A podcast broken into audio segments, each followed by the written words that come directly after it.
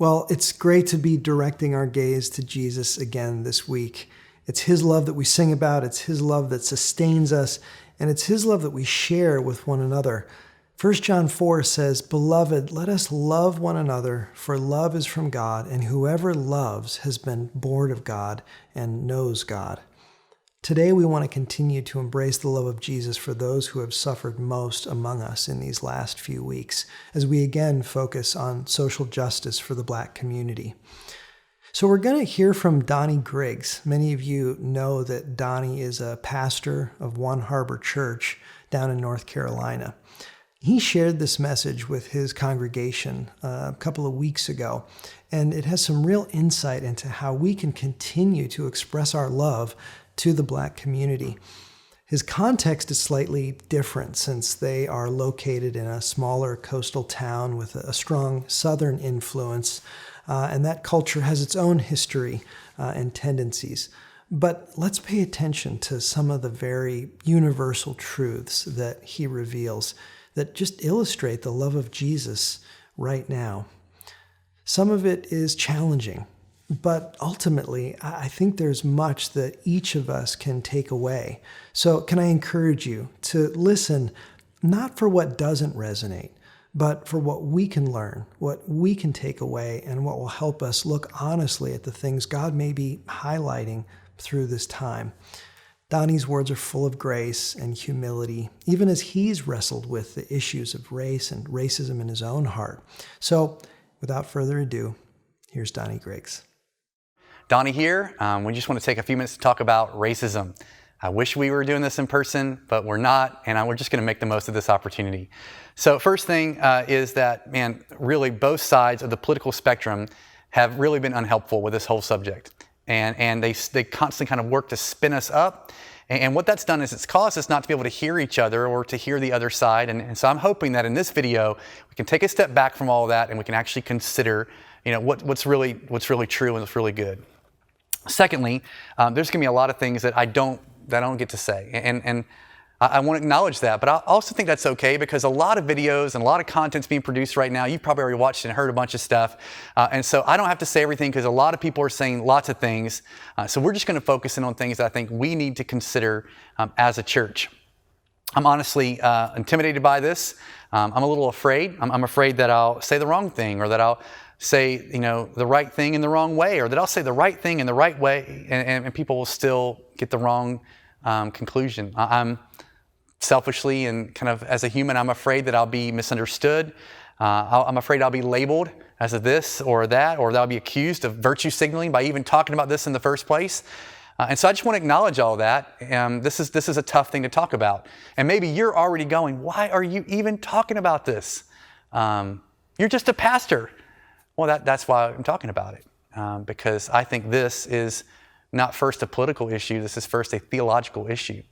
Um, it, it's an issue that God cares about, that God speaks about in His Word. And as a pastor on a team of other great pastors, this has always been what we've done. We've tried to talk about true things even when they were hard things because God cares about them and we should care about them and they affect the way that we live our lives. And so that, that's why we're talking about this on this particular issue, more than I think any of the other issues that we've really taken a stand on in the years, uh, be it addiction or abortion or human trafficking or you know hurricane relief, uh, th- this issue more than any of those, I think, has the most complexity and therefore the most opportunity uh, for misunderstanding. Uh, and so my hope in this video is to just make clear where we stand. And we're going to talk about some really hard things over the next few minutes. And I hope that you'll stick with us all the way to the very end. The first thing is, what do we mean as pastors at One Harbor when we say the words Black Lives Matter? What do we mean by that? Um, I'll start by saying what we don't mean. There is a, a, sort of radical political side of this that we are not ascribing to. Um, we, we would oppose you know, violent protest and, and rioting and, and looting. We would totally oppose that, right? We would obviously oppose that. Um, and, and I've heard lots of people, well meaning people, say, why can't you just say all lives matter? And in fact, I've said that in the past. I've said, hey, all lives matter. So why, why do we need to say Black Lives Matter since there's so much baggage that seems to go along with that phrase? There's so many people doing you know, things that, that we wouldn't condone under the umbrella of Black Lives Matter. Well, let me, let me use an example that I think might be helpful. um, we use the words pro life. Okay, so um, when, when we talk about being pro life, uh, we talk about wanting to stand up for the, for the, the lives of the vulnerable, um, you know, the, the most vulnerable, the unborn. And when, when, when you might be someone watching this video, I would imagine who's, who is pro life, and, and you would say, Yes, I, you know, I'm, I'm pro life. What if someone said, Yeah, all lives matter? Well, you would say, Of course, all lives matter, but, but these babies, they, they need someone to stand up for them, and that's what I'm doing. Um, and, and, so that I think is a really helpful comparison because all we're saying when we say Black Lives Matter, we're not saying that only Black Lives Matter, but we are saying that in, in our day and in our time and in our nation, that someone needs to stand up, people need to stand up and say, hey, Black lives are particularly vulnerable and we care about them. And, and, so that's all we're saying. Another example would be um, as a church, we responded to uh, the hurricane in, in, uh, in Ocracoke and Hurricane Dorian. And we jumped up and effectively we were saying that, you know, Ocracoke lives matter.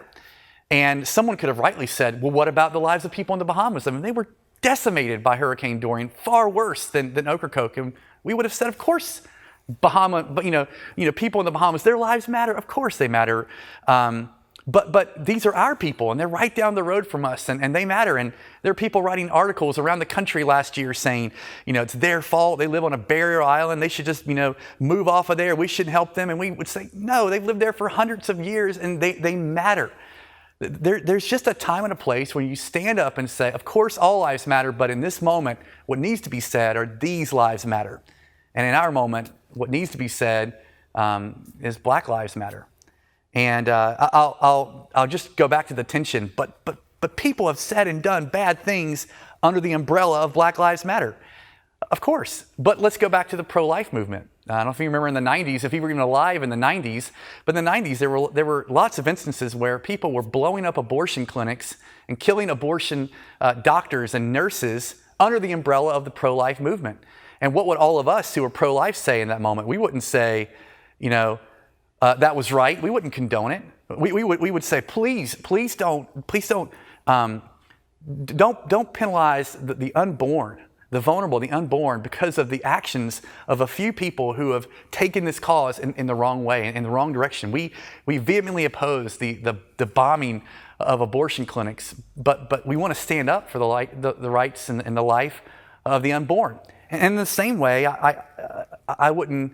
I would encourage us not to denounce the, the phrase Black Lives Matter, to denounce the, the heart behind that um, because some people do bad things in the name of Black Lives Matter. Um, another you know, uh, pushback might be well, why not talk about black on black crime? Or why not talk about you know, black on white crime? Or why not talk about white on white crime? And I think it goes back to the same thing. Do we think that all of those crimes are bad? Of course all crimes are bad, like all lives matter. But the reality is that um, in our nation and in our day, um, most people believe that all those other crimes really matter. But this thing of white on black crime seems to be a thing that c- can fall under um, the umbrella of being sort of okay. You know, maybe it's not that big a deal. And so that's where we feel the need to, when, when, when people feel the need to say Black Lives Matter, they're saying, hey, actually this needs to be said in, in a way that other things don't need to be said because everyone already agrees on those things. So, uh, let's move on to a, another um, kind of hot topic. If you're still with us in this video, um, is, is, this kind of who's a racist? Uh, I think um, anytime this comes up, I think a lot of us uh, white people would say, "Well, I'm not a racist, and I don't know any racist, and none of us are racist." I think it's gotten to the point where it's really hard to admit you're a racist or to admit that you struggle with the sin of racism. Um, there's so much cultural shame attached to it that it's just, it's almost impossible to admit that. I think you, you basically got to be some like neo Nazi Ku Klux Klan leader to say you're racist, and even those guys don't think they're racist, right? So, so either there are, in fact, very few actual racists still alive, or, or a lot of us are actually struggling with the sin of racism and we're not aware of it. We're not acknowledging it. And I think that racism as a form of prejudice is more prevalent than we think. I think it's popping up all the time. I think more people may be racist than, than we think. I'll give you another example. Some of my friends have um, said, you know, that it took them a long time to move from I drink a little bit too much, I might have a drinking problem, to I'm an alcoholic. That's because there's a lot of shame attached to saying, I'm an alcoholic. And you don't want to be associated with that shame and that stigma. It's hard to admit you're an alcoholic. It's easier to say, sometimes I drink too much. I think in the same way, it's hard to admit that you are a racist. It's hard to admit that you struggle with the sin of racism, but it's easier to say, yeah, I laugh at racist jokes every now and again. Yeah, every now and again I think some racist thoughts, but I'm not a racist. I'm white, if you haven't noticed, mm, kind of super white. Bald head, big beard, tattoos, drive a 4 4x4 Jeep. I'm about as white as you can get, right? I hunt, I fish, I do all those white people things, right? Um, and I grew up in a place and a time where I think racism, from my perspective, was, uh, was more acceptable. And this has definitely shaped my views on black people. Now, I've always had black friends and I've always cringed at black jokes, and I've never really thought of myself as a racist. But to be honest with you, when I think about my own heart, when I examine my own heart, I've struggled, if I'm honest, with racism throughout my life. And I've often consciously had to make decisions where I uh, d- decide not to give into the sin of racism. And I hope that me admitting that helps give some of you the confidence to admit that too, because I think that admitting that is the first step to God bringing healing and change in our hearts and in our lives. Maybe you're going, I don't know if I'm a racist. I don't think I'm a racist. Well, let, us just kind of identify some of those. How would you know? I've already mentioned humor, you know, that kind of just um, acceptance of, of jokes um, against black people. Um, enjoying that. I think another thing would be feelings of superiority. Um, maybe you would say, or probably just think, you wouldn't say it. You might, might think things like, I'm not a racist, but, and I just don't like black people. Maybe think I, I'm not a racist, but I, I just don't trust black people. I'm not a racist, but I hope that black family doesn't move in our neighborhood. Or maybe it's, I'm not a racist, but my daughter better not, home, better not bring home a black man. Now, what I'm trying to help you see is that it might feel good to say I'm not a racist, but what follows is what comes from a racist heart. It's the sin of racism. Maybe you wouldn't overtly think those things. Maybe you never think those things. Maybe, though, there's a subconscious reaction to black people that shows there's, there's, there's racism in your heart. And I think that that's really what fear looks and feels like. I'll give you a few of those examples. Maybe you would, you would never say or think those other things, but you, you would admit that you get scared when you're around black people. Maybe that's evidenced by you subconsciously, even, you just find yourself locking the doors when a black man walks by your car. Maybe if you're a lady, you subconsciously want to know where your purse is when you see a black man. See, we can say we're not racist, but actually, those are the things that reveal that there's racism in our hearts. So, Black Lives Do Matter, and more of us are racist than we think. If you're still watching this, let's talk about another really controversial thing, and that's the subject of white privilege. Now, um, I think it's another one of those hot topics. It's been really, um, I think, confused by both political extremes, and so I'm hoping that you'll kind of hear me as, as I try to explain this. Because I think a lot of us white people, we don't like the subject because what we think you're saying is that I should feel guilty for slavery. Uh, and we don't want to be told to feel guilty for slavery. We, we, we didn't personally own slaves, and so we don't, we don't like this. So let me just try to, to clarify this by saying there's a big difference between white privilege and white guilt. Um, let me give you a, um, a, an example that might help. America, I think, is, is widely accepted. We're the richest nation in the world. And you might say, when you hear that, well, I'm not rich, don't come to me for a handout. But if you look at what we spend on coffee or dog food compared to what the average person in the world lives on every day, we are exceptionally rich. And wealth always brings privilege. And for our country, wealth has brought privilege. Because we're the wealthiest nation in the world, it's allowed us to do a lot of good for the rest of the world. We couldn't have done that good if we weren't the wealthiest nation in the world, right? Um, I don't think we should feel guilty for being the wealthiest nation in the world, but I do think we should leverage that privilege for the greater good. In the same way, white privilege is really an undeniable reality. And so, really, what it comes down to is not, we, we don't want to deny it. What we want to do is try to leverage it for the greater good. Now, some of you are thinking, it is not an undeniable reality. Let me try to convince you in just a, a couple of seconds. The reality is that between um, white and black, there is inherent privilege that's towards white people. Only one race between the two of us was enslaved for hundreds of years. Right? Um, culturally, white culture still serves as a baseline for culture. So if you um, if you go to a movie and it's mostly white people, you know, actresses and actors, what did you go see? Well, you saw a movie. But if you go to a movie and most of the actors or actresses were black, what did you go see? Well, you saw a black movie. Why is that? Because culturally, we, we use white culture as the baseline. Another example is some of my, my black friends have said they feel that they have to tone down their blackness in order to succeed or to be accepted in society. Whereas I'm sure most of us white folks feel we can just kind of be ourselves. I'm not even scratching the surface on systemic racism in, in, this video, but what I'm hoping to do is not make you feel guilty for being white, but to hope you, I hope I can just help you acknowledge the fact that there is a reality to white privilege, and what we should do with that is leverage it for the greater good.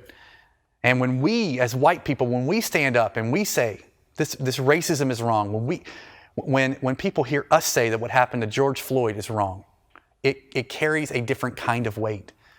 Because the, the honest truth is, we, we don't have to say it, and people are surprised to hear us say it. It would be easier for us to look the other way. It would be easier to, for us to play the whole thing down and just, why don't we just do that? Maybe some of you are thinking, I wish we would just stop talking about it. This thing will just blow over and the rioting will quit and everything will change. It'll just be, it'll, but I want to ask you, fellow white people, I know that not everyone watching this is white, but that's who I'm mostly speaking to here. If Ahmaud Arbery getting chased down by a white father and son and videotaped as he was shot to death in broad daylight, that, that's not enough. And if George Floyd laying on the ground begging for his life, handcuffed while a white man kneeled on his neck, that's not enough. If you've watched both of those things, I'm, I'm hoping you have actually if you've watched for nine minutes, watch George Floyd beg for his life, that's not enough. I want to just seriously ask you what would it take for you to finally go, man, enough is enough? I think for many of us, that's the point where we're at. Man, enough is enough. This is not okay. And so, whatever, whatever privilege we have, we want to leverage it for the good. We want to, we want to add our voice and speak out and say, this is wrong. Which brings us to our next hot topic we got to talk about, and that's police brutality. And what we would say is that police brutality, when and where it happens, is wrong. And that's not controversial. Uh, a lot of my friends are police officers, and they would say that any good police officer would vehemently condemn what happened to George Floyd, right? So that's not controversial. Now, we've got these different sides. One side says, you know, that uh, we should never hold police officers accountable. That's one far extreme. And the other far extreme says that we should hate the police and we should elicit violence towards the police. And we, we would oppose both of those extremes. Now, this is not what I'm going to give you It's not a criticism of our local police department at all. It's not even a criticism of all police officers everywhere, but this does happen, and so it, it needs to be addressed. And again, I want to use an example. We'll step back from this hot topic, use an example that I think can be a, a lot, can help us really un, you know, understand this a lot better. And that one is uh, sexual abuse by clergy. This one affects me, affects my profession, right? Um, from time to time, you will hear of priests and, and pastors who sexually abuse children. And if there was a protest against sexual abuse uh, uh, you know, by clergy, uh, if that was a protest happening, w- would we be a part of it? Absolutely. Now, and, and being a part of it, would I be saying that all clergy everywhere abuse people? Absolutely not. Would I be saying that we should not have any clergy because some clergy abuse people? No. Would I be saying that, yeah, we all kind of abuse people? No, I, I, I would just be saying that, that, that when this happens, it, it's sickening. It's, it's sickening when when, when the, these mostly men prey on vulnerable children. It's sickening and it's wrong. That's what we would be saying. It's wrong, and although it's not us, and although it's not everyone, it does happen and we're against it. In the same way, we are against police brutality just like we're against clergy sexually abusing children. Because when it happens, it's sick and it's wrong. We're not saying it's all police, but we are saying sometimes it happens and it's wrong. Now, even though um, sexual abuse by clergy isn't something, thank God, that's affected us as a church, it still affected us. It hasn't happened here, but it's affected us. Uh, one example is that we, when we meet with you know uh, people of the opposite sex, our pastors will always either have the door open or they'll have, um, they'll have glass on the door so that everyone can see in. This is not so much because we're worried about us sexually abusing someone that we're talking to. This is really about us increasing accountability and increasing confidence in people who are meeting with us. And that's not because of something we've done or think that we'll do, but it is because of what other people have done. And it's happened enough that it's affected us and it's caused us to, to need to take some action, right?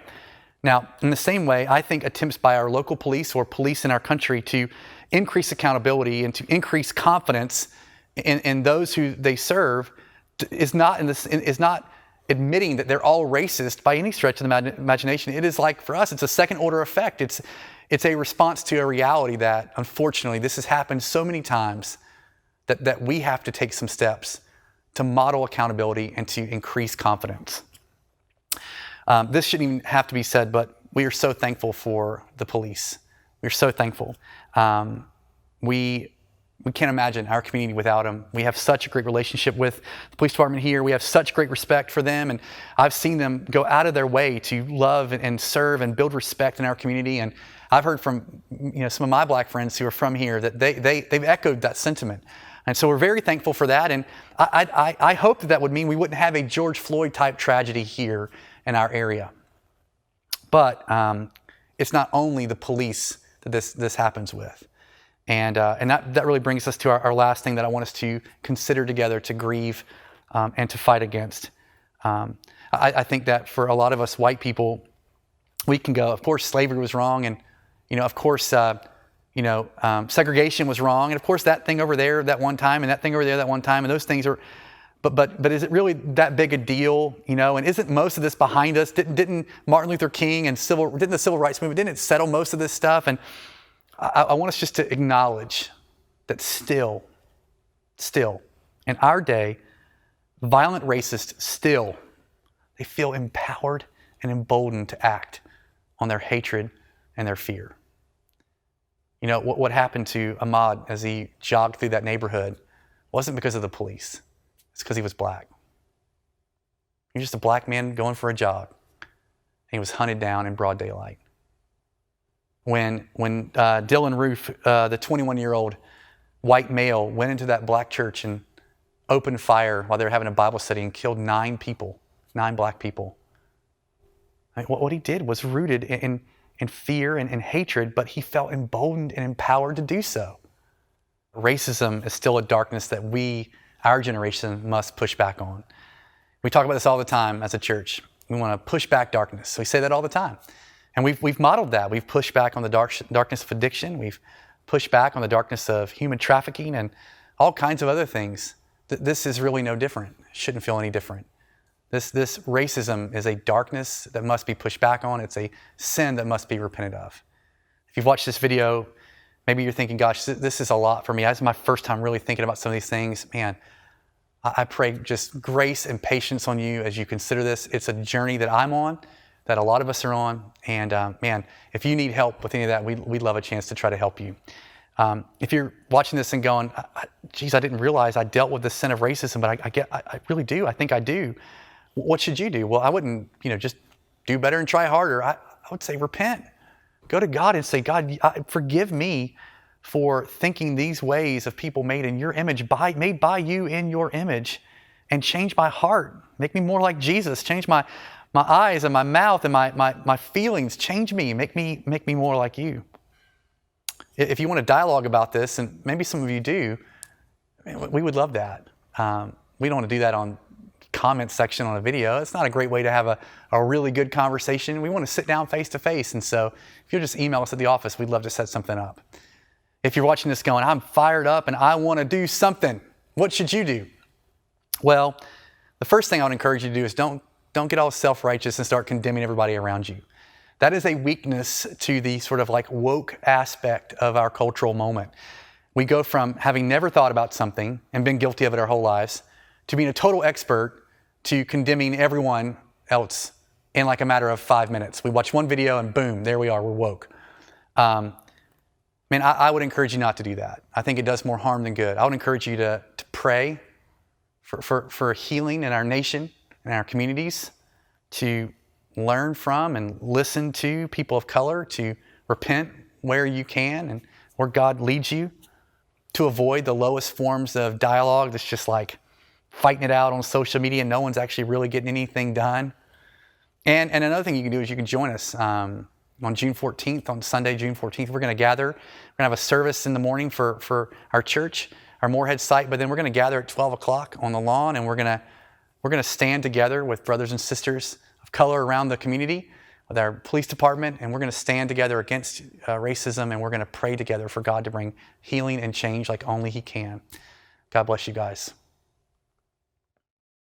Well, I hope that was helpful for all of us. And I just want to thank Donnie for really putting himself out there and risking to discuss some difficult things head on. I encourage you to consider these things prayerfully and in the spirit of love that they're intended. There is an increasing number of people in this country who are crying out for racial justice at this time, and we are uniquely positioned and empowered by Jesus to model it. Jesus said in Matthew 5:14, "You are the light of the world. A city set on a hill cannot be hidden."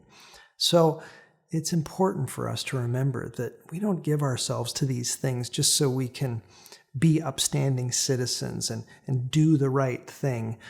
We do this so that our light shines bright in a dark world, drawing people to the love of Jesus because of how brightly we reflect it. Monument, you are the light of the world a city on a hill that cannot be hidden. Let us make every effort to demonstrate God's vision of peace and freedom for everyone. We want to continue to thank the frontline workers among us, and as Donnie mentioned, those who are part of law enforcement.